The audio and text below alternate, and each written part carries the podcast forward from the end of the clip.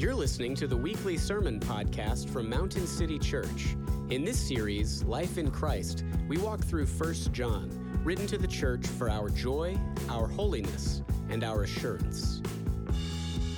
So, again, today we're going to uh, continue in our study of the book of First John. We're in chapter 3. We're going to be looking at verses 4, and we're just going to go down to verse 6 today. Uh, we originally planned on going from 4 to 10, but the Lord uh, did not want that to happen. As we've been singing here and, and celebrating, and as, as Nate has kind of shown us the gospel and, and has turned the diamond a little bit with each of these songs, I get the task to, to actually come along, and, and what John is going to do for us today is he is actually going to, to, to say, okay, what is sin and why do you need that Savior that we just um, sung about? So that's my task today. Today and next week, I'm the, the herald that is, that is just trying to, to convince you the hard part that, that sin will, will lead you down the, the, the wrong path, that, that I'm just the herald saying that, hey, the bridge is out, don't run that way. And within that is, is the good news, the good news that Christ has taken away sin. And then next week we'll, we'll look at how, how Christ has defeated the works of the devil. I came across this, um, the ending of a sermon that I thought was relevant to this passage. It, says this As World War II was about to breach the doorstep of Germany, Pastor Dietrich Bonhoeffer, and some of you may recognize that name, preached a sermon entitled Death is Swallowed Up in Victory. He closed the sermon this way. It says, When dark hours and when the darkest hour comes over us, then we want to hear the voice of Jesus Christ calling in our ear. Victory is won. Death is swallowed up in victory. Take comfort. in any uh, and may God grant that then when we will be able to say, I believe in the forgiveness of sins, the resurrection of the body, and a life everlasting. It is in this faith that we want to live and die. John wants us to know today that Jesus came to defeat our two great enemies. Your enemy is not your spouse, your enemy is not your family, your enemy is not your coworker, your enemy is not your neighbor down the street. Your enemy is sin and Satan. Those are your enemies. And what John's going to remind us the next two weeks is, is Jesus came to defeat both of them. This is why we celebrate Christmas, his incarnation, he, him coming to be with us, to take away sin, to, to defeat the works of the devil. We can indeed hear the voice of Jesus calling out to us from this text Victory is won. Victory is won. This is, we need to keep this in mind as, as we walk through this and as this passage challenges us and as next week is going to challenge us. We, we need to keep that in mind. He's already given us who we are in many different ways, and we're going to look at that again. But He's also calling us to live a certain way. And if we get caught up in, into what he's saying about living a certain way, sometimes we lose sight of or we forget of these great truths that, okay, this is what Christ has already done, and this is what I'm living out of. It's not about me mustering up the strength, it's about all that Christ has already done for me so that I can live the life that he is demanding us to live.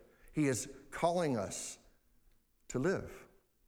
Last week we saw that true believers that abide in Christ, and that's what living a righteous life is. A lot of times it's described in the Bible as abiding in Christ. If we truly do that, we will experience three blessings, right? If, if we practice righteousness, as John would call it, we will be confident at his second coming.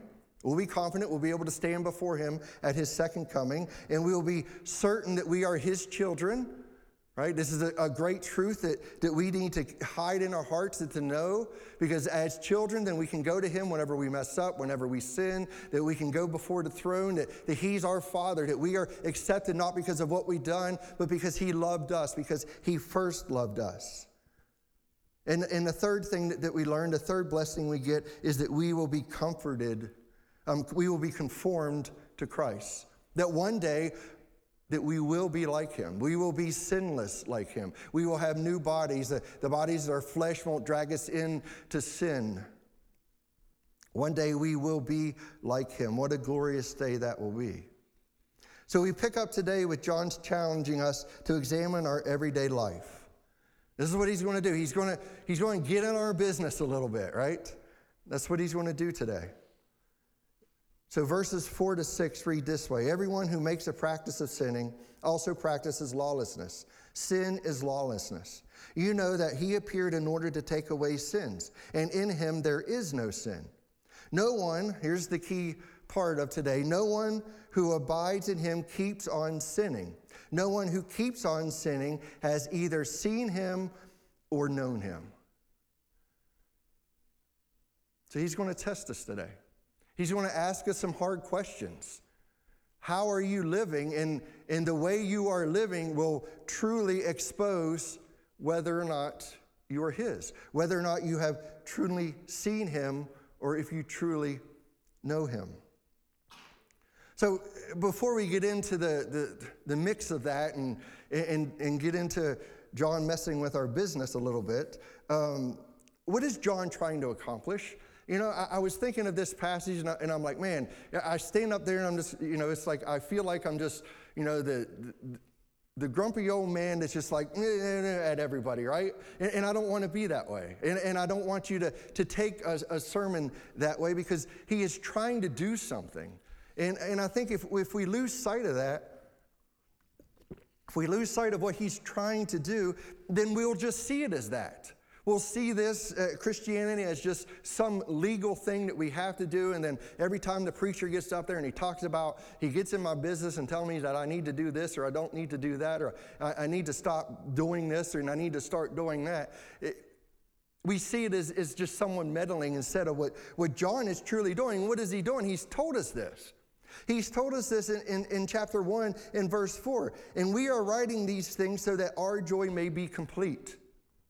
This is what he's after. This is why he wants to mess with your business. This is why he calls people to come up here every Sunday to mess with your business. Because what God is trying to do is trying to get you to have greater joy. I mean, is, is not all of life, Piper is right, who got it from Edwards, who got it from Paul, right? He's absolutely right. Every moment of your day, every moment that you are awake is a fight for joy, is it not? You are either on the path on the, the big, broad path of destruction, thinking that that's going to lead to greater joy, or you're on the narrow path, believing and trusting in Christ and knowing there's greater joy. The hard part is, is our flesh loves the big path, right? It loves the, this big path that, that, that the world offers us, and we think that all these things that the world gives us is going to give us this greater joy. And Jesus is like, no, you need to follow the narrow path. There is greater joy here. This is what John is after. He's after your joy. He's after not just a happy life, not just for you to feel good, but a joy that surpasses. A joy that I see in our brothers and sister of Harry and Marlene. Joy whenever their bodies are failing them and they are wretched with pain, but there's a smile on their face and they say, You know what, I'm, Joe, I'm a little bit closer to going to heaven.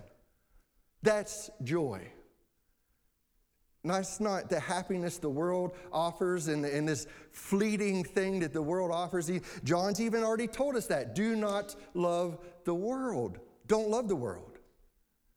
He's after our joy. Do we believe that? Do we believe that the God of the universe, the one that, that sent his son, even though we rebel against him, to, to die on a cross to take away our sins so that we can become children of God, that his ultimate purpose is not just to make you miserable, but to give you greater joy? I think that's easy to believe. I guess it's easy to say, but harder to live out. And John's trying to get us to see this. Say, hey, look, if you're living a, a certain way, if you're living always on this broad path, then maybe, just maybe, you haven't been born again. Maybe, just maybe, that, that your profession of faith is, is not truly a profession of faith. And the good news is, is maybe today is the day of salvation. Maybe it's tomorrow, maybe it's next week, maybe it's already happened, but we've just lived quenching the spirit all the time, and we're pretty miserable.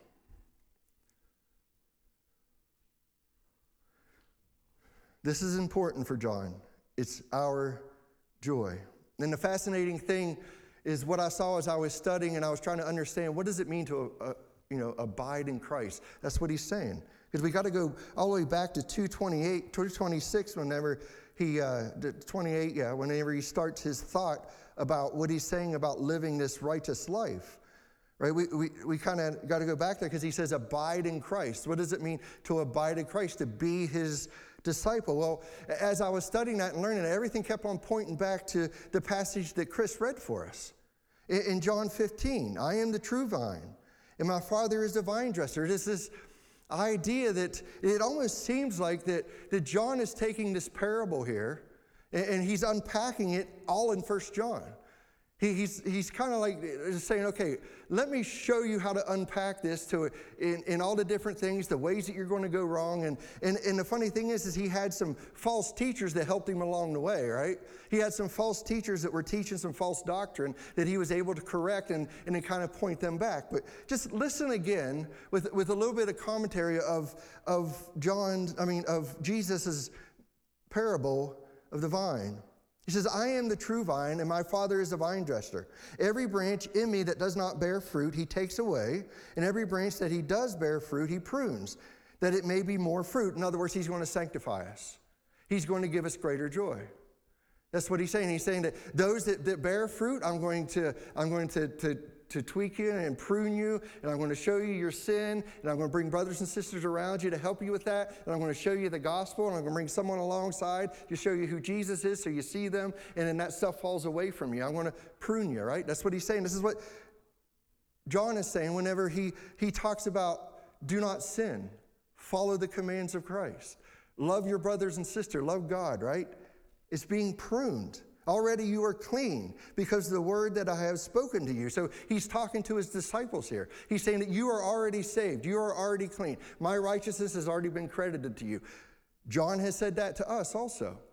Whenever he was talking about we have an advocate, he's talking about he's the propitiation for sins, that we are his children. This has been given to us. We are clean. And then what does he say? Jesus keeps on saying, Abide in me and I in you. As the branch cannot bear fruit by itself unless it abides in the vine, neither can you unless you abide in me. In other words, if you're not connected to the vine, you're going to wither away. Now, how do we connect to the vine? Well, there's three ways it's the Word of God, it's the Spirit of God, and it's the church of God.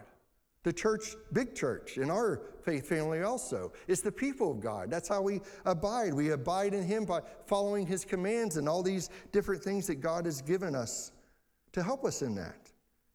If anyone does not abide in me, he is thrown away like a branch and withers, and the branches are gathered, thrown into the fire, and burned. If you abide in me and my words abide in you, ask whatever you wish, and it will be done for you. What a great promise that is. If we're abiding in him, that means that we're not, don't hear this, we're not seeking out the, the broad path of, the, of what the world offers and, and what we think is.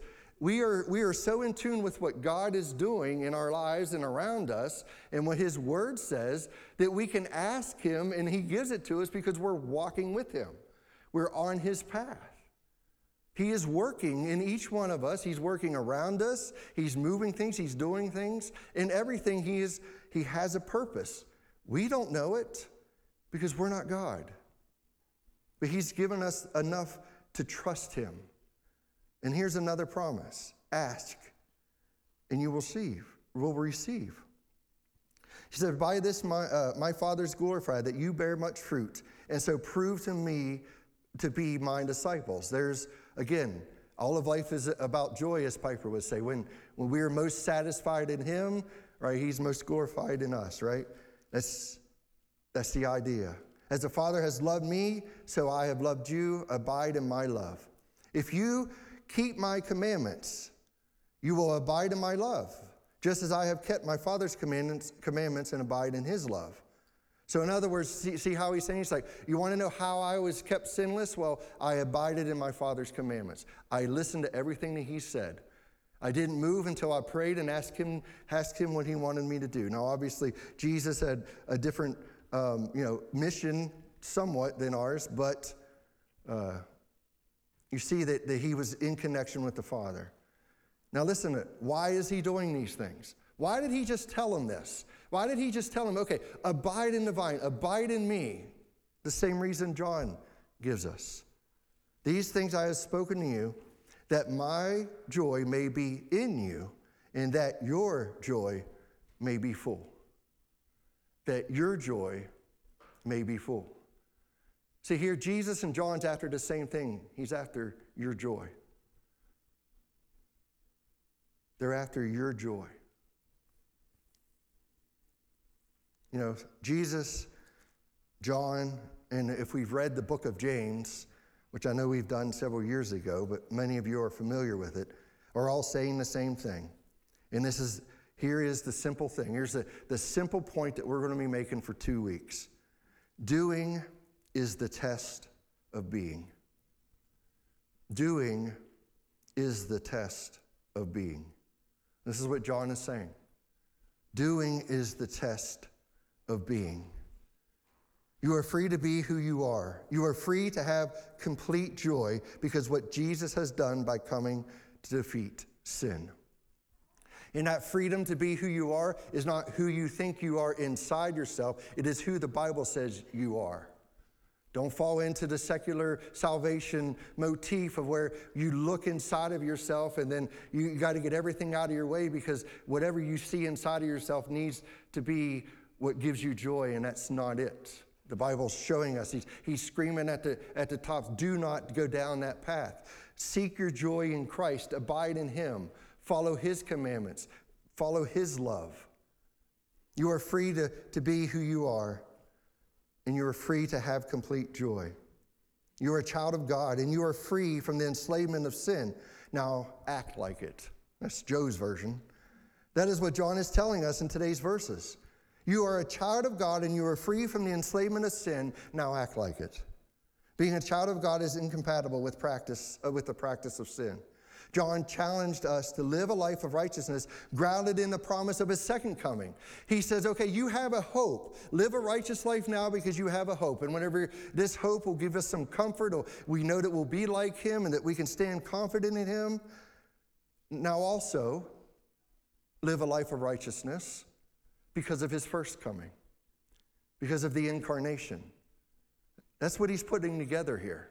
That, that's kind of following his, his whole argument. John Stott puts it in proper perspective. He says that if Christ appeared first both to take away our sins and to destroy the devil's work, and if when he appears a second time we shall see him, and in consequence we shall be like him, how can we possibly go on living in sin? To do so would be to deny the purpose of both of his appearings. So, in other words, if we're like, okay, I believe the incarnation that Christ came to take away my sins, and I really believe that one day he's going to come again, but you know what, I'm going to live however I want, then you really don't believe either one of those things. You really don't believe them. Because doing is the test of being. If you are a Christian, if you are a disciple of Jesus, then you'll do everything you can to refrain from sin, to push away sin, to, to fight sin, to repent from sin. This is, this is John's argument.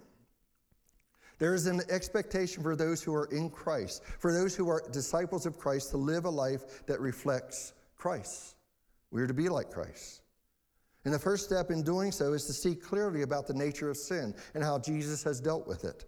So, verse 4 says this Everyone who makes a practice of sinning also practices lawlessness. Sin is lawlessness. John here defines sin for a purpose. Remember, there were those who were in the church who recently left who were teaching false doctrine, which was stealing the joy of those inside the church. They were, they were teaching all kinds of different false doctrines, one of which was, you know, perfectionism, like well, I, am perfect now. I don't sin anymore. Or sin doesn't matter, right? The, the, sin is done in the body and my spirit will go to heaven and, and sin doesn't matter anymore. They, these are kind of like the two polar opposites of, of what was then. And I'm sure there's all kinds of things in between these two, the two, two ends of that argument. These antichrists, those who opposed Jesus, they were teaching perfectionism. They were without sin. And John says, everyone who sins breaks the law.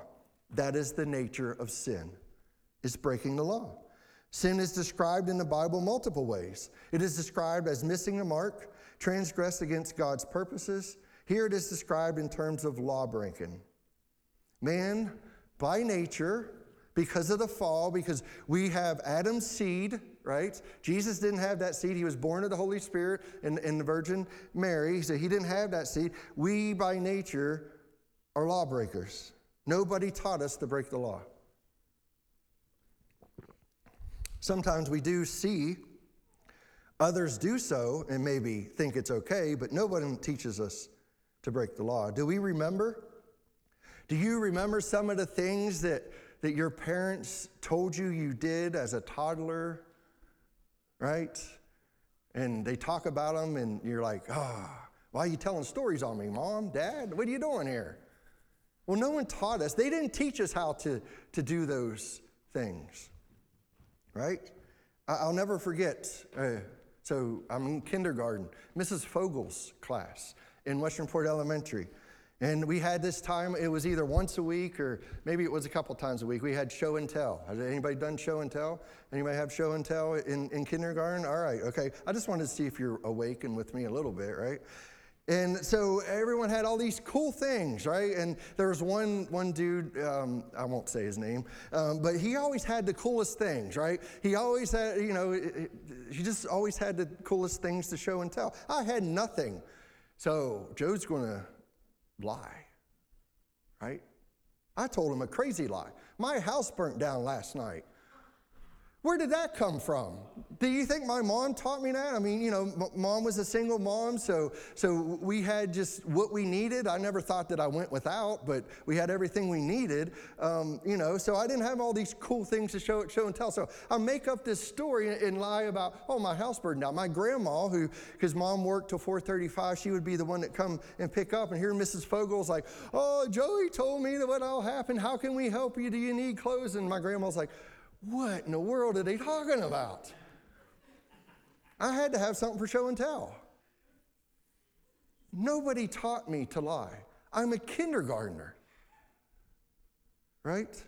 We're just born this way until we have the new birth.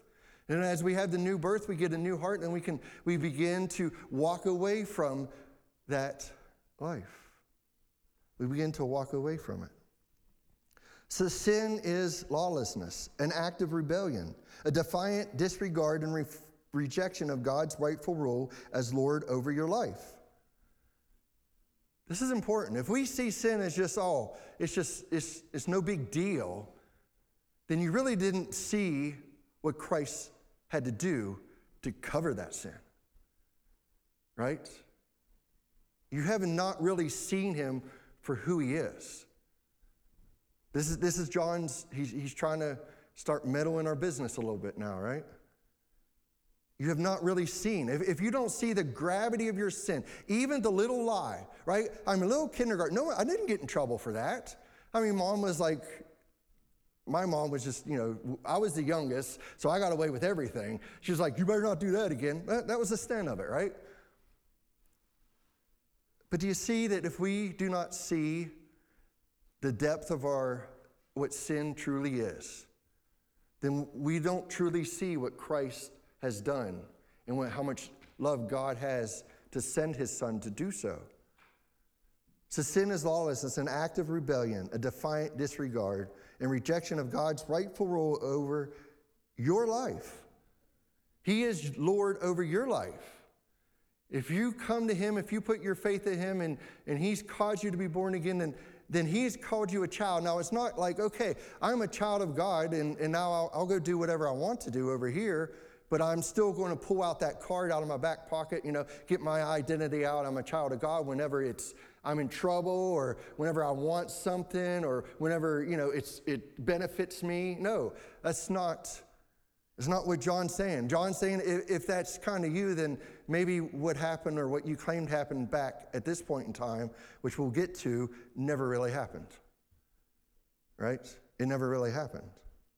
That's hard. That's hard to hear. That's hard to think through because some of us might be struggling with, with sin that we are truly fighting. And, and I'm not talking about that person, and John's not talking about that person. If you care and are struggling and, and are continually fighting and, and feel bad over your sin, that's a good sign. That means the Holy Spirit's dwelling in you and is convicting you of that sin. But if you can go and you can get drunk or you can have sex with your girlfriend and there's nothing about it in you, but you can roll in on a Sunday morning or call yourself a Christian, there's something wrong with your Christianity. You're probably not saved. That's, that's the weight of sin. That's the weight of sin. John says this cannot be of someone who is born again. Those who born again love the law. They love the word of God. Romans 7:22 says, "For I delight in the law of God in my inner being." John tells us of those who are born again have the Spirit of God who leads us into all truth. Sin is nothing less than personal treason against the sovereign of the universe. The ESV helps us here to see that John is not talking about those who sin and seek repentance. John is talking about those who make a practice of sinning, meaning they sin habitually without any remorse or any conviction or breaking God's law. There's a difference. Many times I'm talking with people in, in, in, different situations and, and, and they're worried about their salvation because they're struggling with this sin and they feel completely horrible about that sin. I'm like, don't worry about your salvation. Because if you, right, if you're continually sinning and, and you don't care about it, then you worry. But if you're continually sinning and you're struggling with the sin and you're trying to get over a sin and, and, you really feel bad about it and you're convicted about it and you're praying about it and you're doing different things about it, there's a good chance and there's a real good chance that you've been born again. You see how that's what he's saying? And there's difference. There's a, there's a difference. What John is saying that sin is, is the spirit of the Antichrist, the spirit of lawlessness given to us in Paul. Remember the man of lawlessness in Second Thessalonians. He's described this way He is characterized by one who opposes and exalts himself over everything that is called God or is worshiped, and even sets himself up in God's temple, proclaiming to be God. This is the, the man of lawlessness that, that you proclaim to be God, that you take charge. Come on, if, if we're honest, loved ones, if we, if we are truly honest, the essence of that spirit is alive and well in each of us. We set up our own thrones. We put ourselves upon our thrones and we call ourselves God. We may not broadcast it, but we are the God of our own domain. We refuse to let God cross our will in obedience, which is being a lawbreaker. And if we are lawbreakers, we are guilty before God. So John reminds us.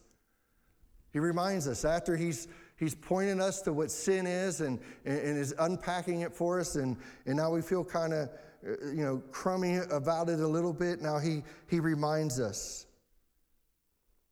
that God, in his love for us, took care of that by sending Jesus. This is what verse 5 says. You know that he appeared, Jesus appeared the first time in order to take away sins, and in him there is no sin. Right? See, we got to see the depth of our sin. We got to see what sin truly is in order to understand the salvation that, that we are receiving.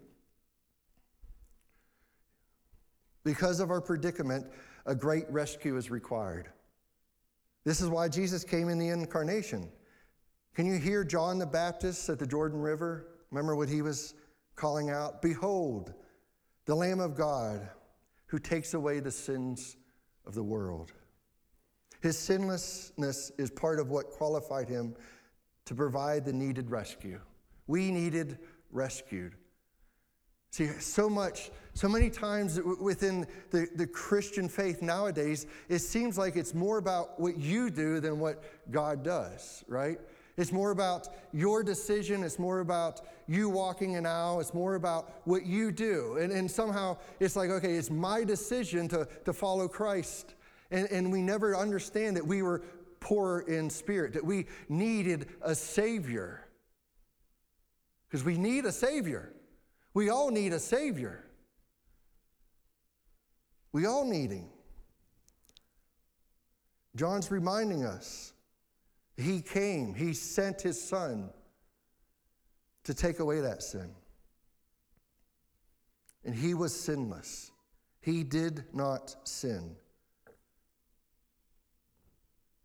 John himself has already taught us he is the righteous one in verse 29 of chapter 2, and he is the pure one in verse 3 of chapter 3. Paul tells us in 2 Corinthians 5:21, "For our sake he made him to be sin who knew no sin, so that in him we might become the righteousness of God." And Peter agrees. He committed no sin, neither was deceit found in his mouth. Christ indeed has appeared, lived a sinless life, and dealt with our sin. By his bloody death on the cross, Jesus removed and carried away our sins. The Son of God came to provide full and everlasting forgiveness of sins to all who trust in him. The big question that emerges from verse 5 is if Jesus has come to take away sin, has he taken away my sin? Has he taken away my sin? I don't know, only you can answer that. Has he taken away your sin? Has he? I don't know. How, how, how do I know that? How am I going to answer that? How do I know that Jesus has taken away my sins? Well, John's not going to leave us hanging. He's going to tell us. He's going to tell us in the next verse, in verse 6. He says, No one who abides in him keeps on sinning. No one who keeps on sinning has either seen him or known him. Do you want to know? Do you want to know if your sins have been forgiven? Well, look at your life. Look at who's on the throne of your life. Look at how much you spend conversing with your Savior. This is what he's saying. The answer to that question, has Jesus taken away my sin, is to be found in our present experience.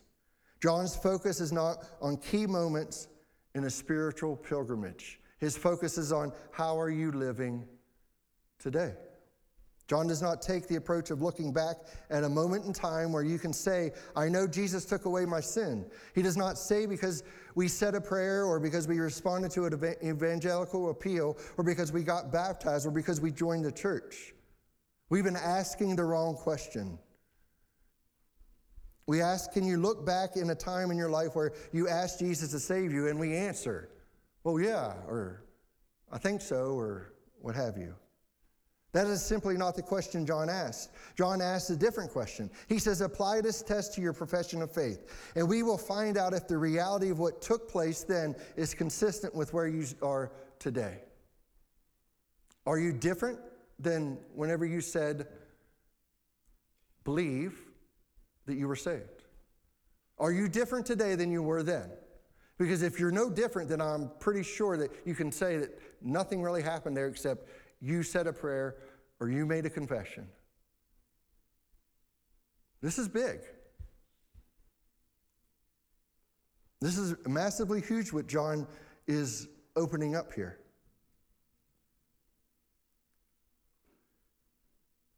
It is in my present habitual behavior that I reveal to be in Christ or under the domain of the evil one's rule. The one who continues to sin has not seen Jesus or knows Jesus, or do they abide in Jesus? This is what John is saying. This is what John is saying. If a sinless Jesus came expressly to take away sin, verse 5, how can sin be cherished by anyone who is really living in Christ? John is saying, get in line with the program. Jesus came to remove the guilt and shame of sin on the cross. I have given you the Word of God. He says, I, have given you, okay, not only have I sent my Son to take away your sins, I've also given you this book, the Word. This is my my, me speaking to you on a, a daily basis or minute by minute basis, I, I've given the word to you. And, and what, does, what does Timothy tell us that the word is good for? All scripture is breathed out by God and profitable for teaching, for reproof, for correction, and for the training in righteousness, that the man of God may be complete, equipped for every good work.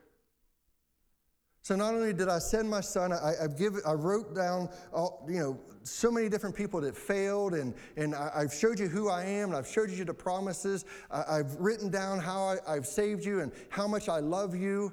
And do you spend time with me in this way? Do you spend time with me in this way? Reading it and meditating on it and talking to God about it.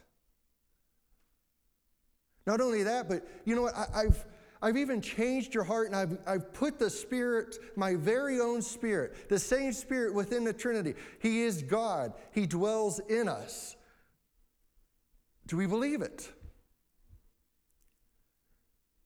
Which guides us into all truth and dwelling in us, producing fruit such as love, joy, peace, patience, gentleness, generosity, faithfulness, self control.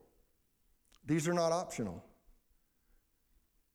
Somehow we've, we've taught in the church, you know, if there was more things written, this would be one thing that they would be writing about. These dudes came along and, and taught this falsely. That somehow, like, you know, okay, Joe gets the, the gift of patience and, and Scott gets the, the, the, the, gift of joy and, and Karen gets the gift of, of peace. No, it, it's fruit.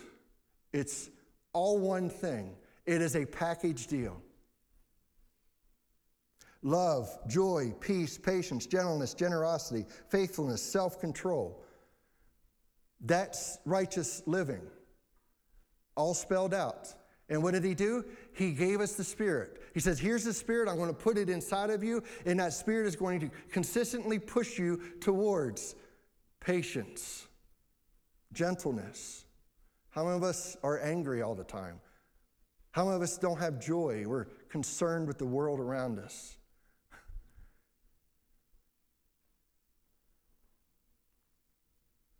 However, you know, the self control gets me every time. Look at me. Self control, right. Food, sure. I get stressed, I go find some food. Self control, something I struggle with. And, and I know it, and it's, it is right in front of my face when I'm just saying, okay, the Holy Spirit dwells in me.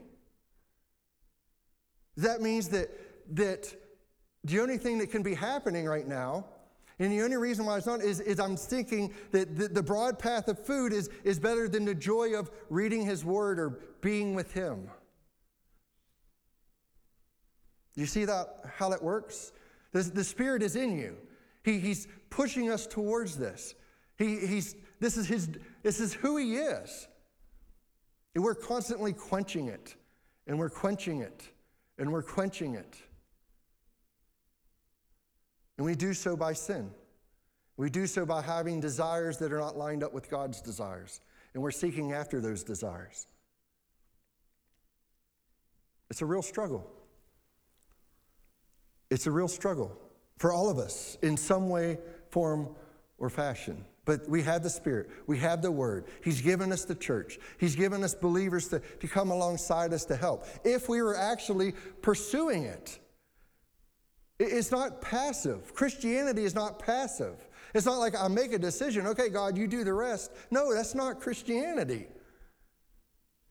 To follow Christ, to be a disciple of Christ, is we must be doing something. We're striving for holiness. That is His will for our life.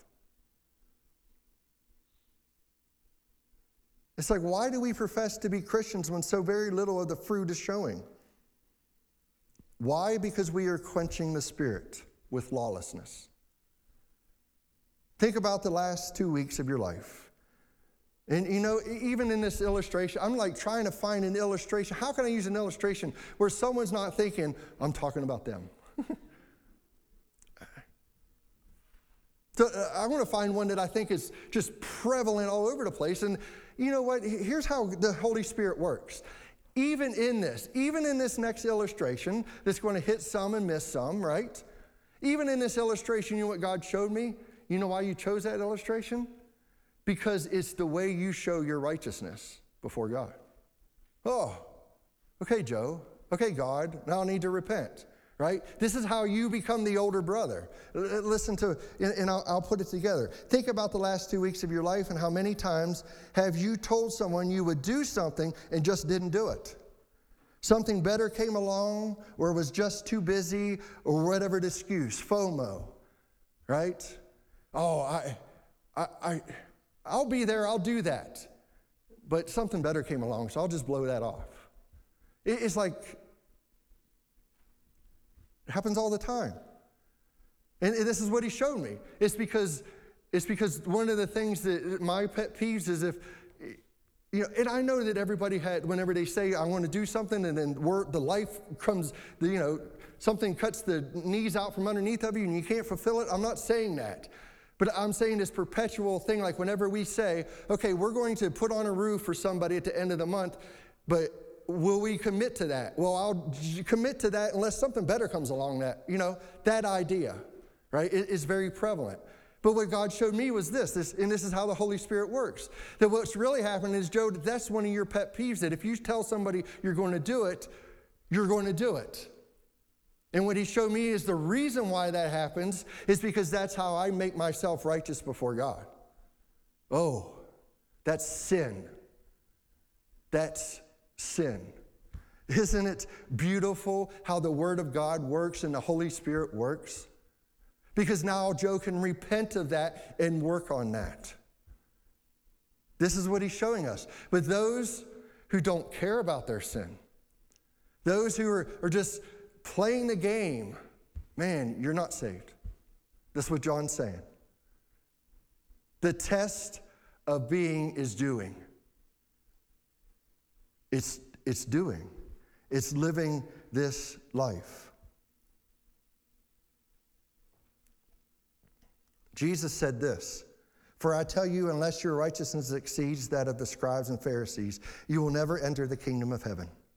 But Jojo, you, you have been saying, you've already said that my righteousness is in Christ, right? Whenever we talked about him being an advocate and propitiation for our sins, you said, no, wait a minute, my, he's put his righteousness robe around me. Yes, that is absolutely true.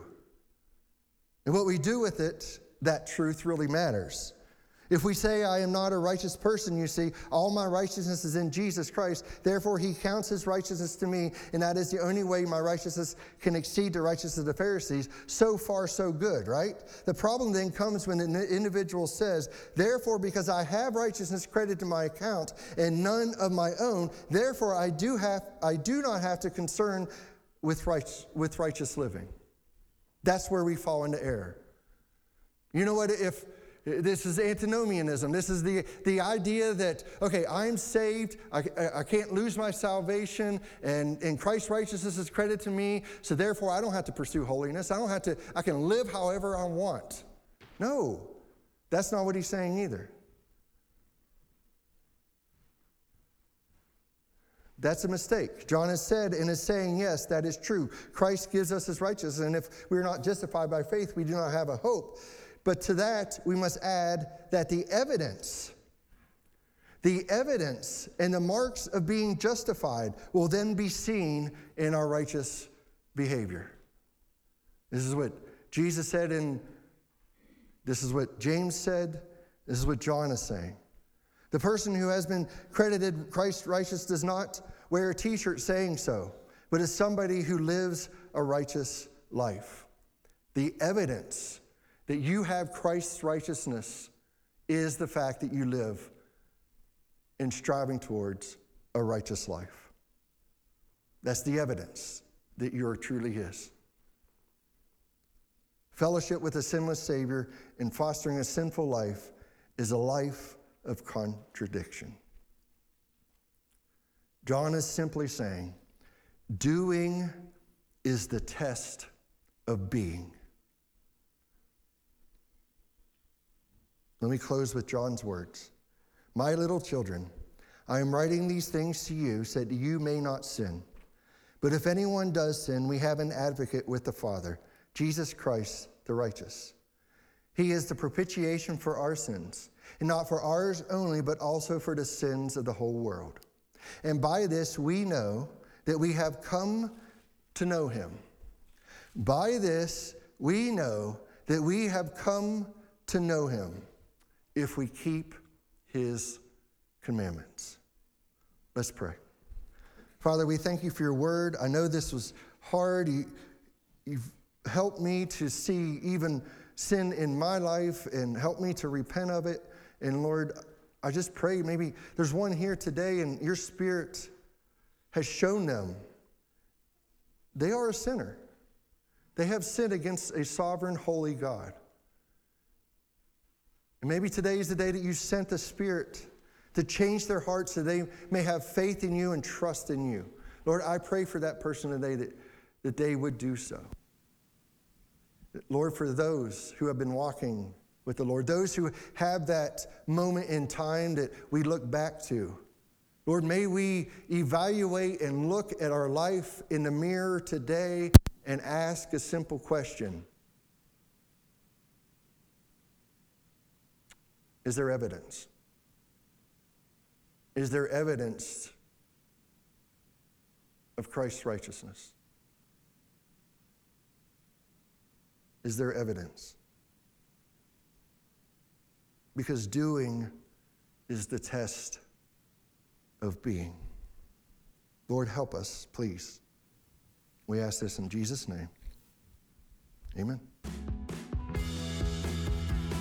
Thank you for listening to the weekly sermon podcast from Mountain City Church. To learn more about our church, visit our website at mountaincty.church. Thanks again, and may the Lord bless your week.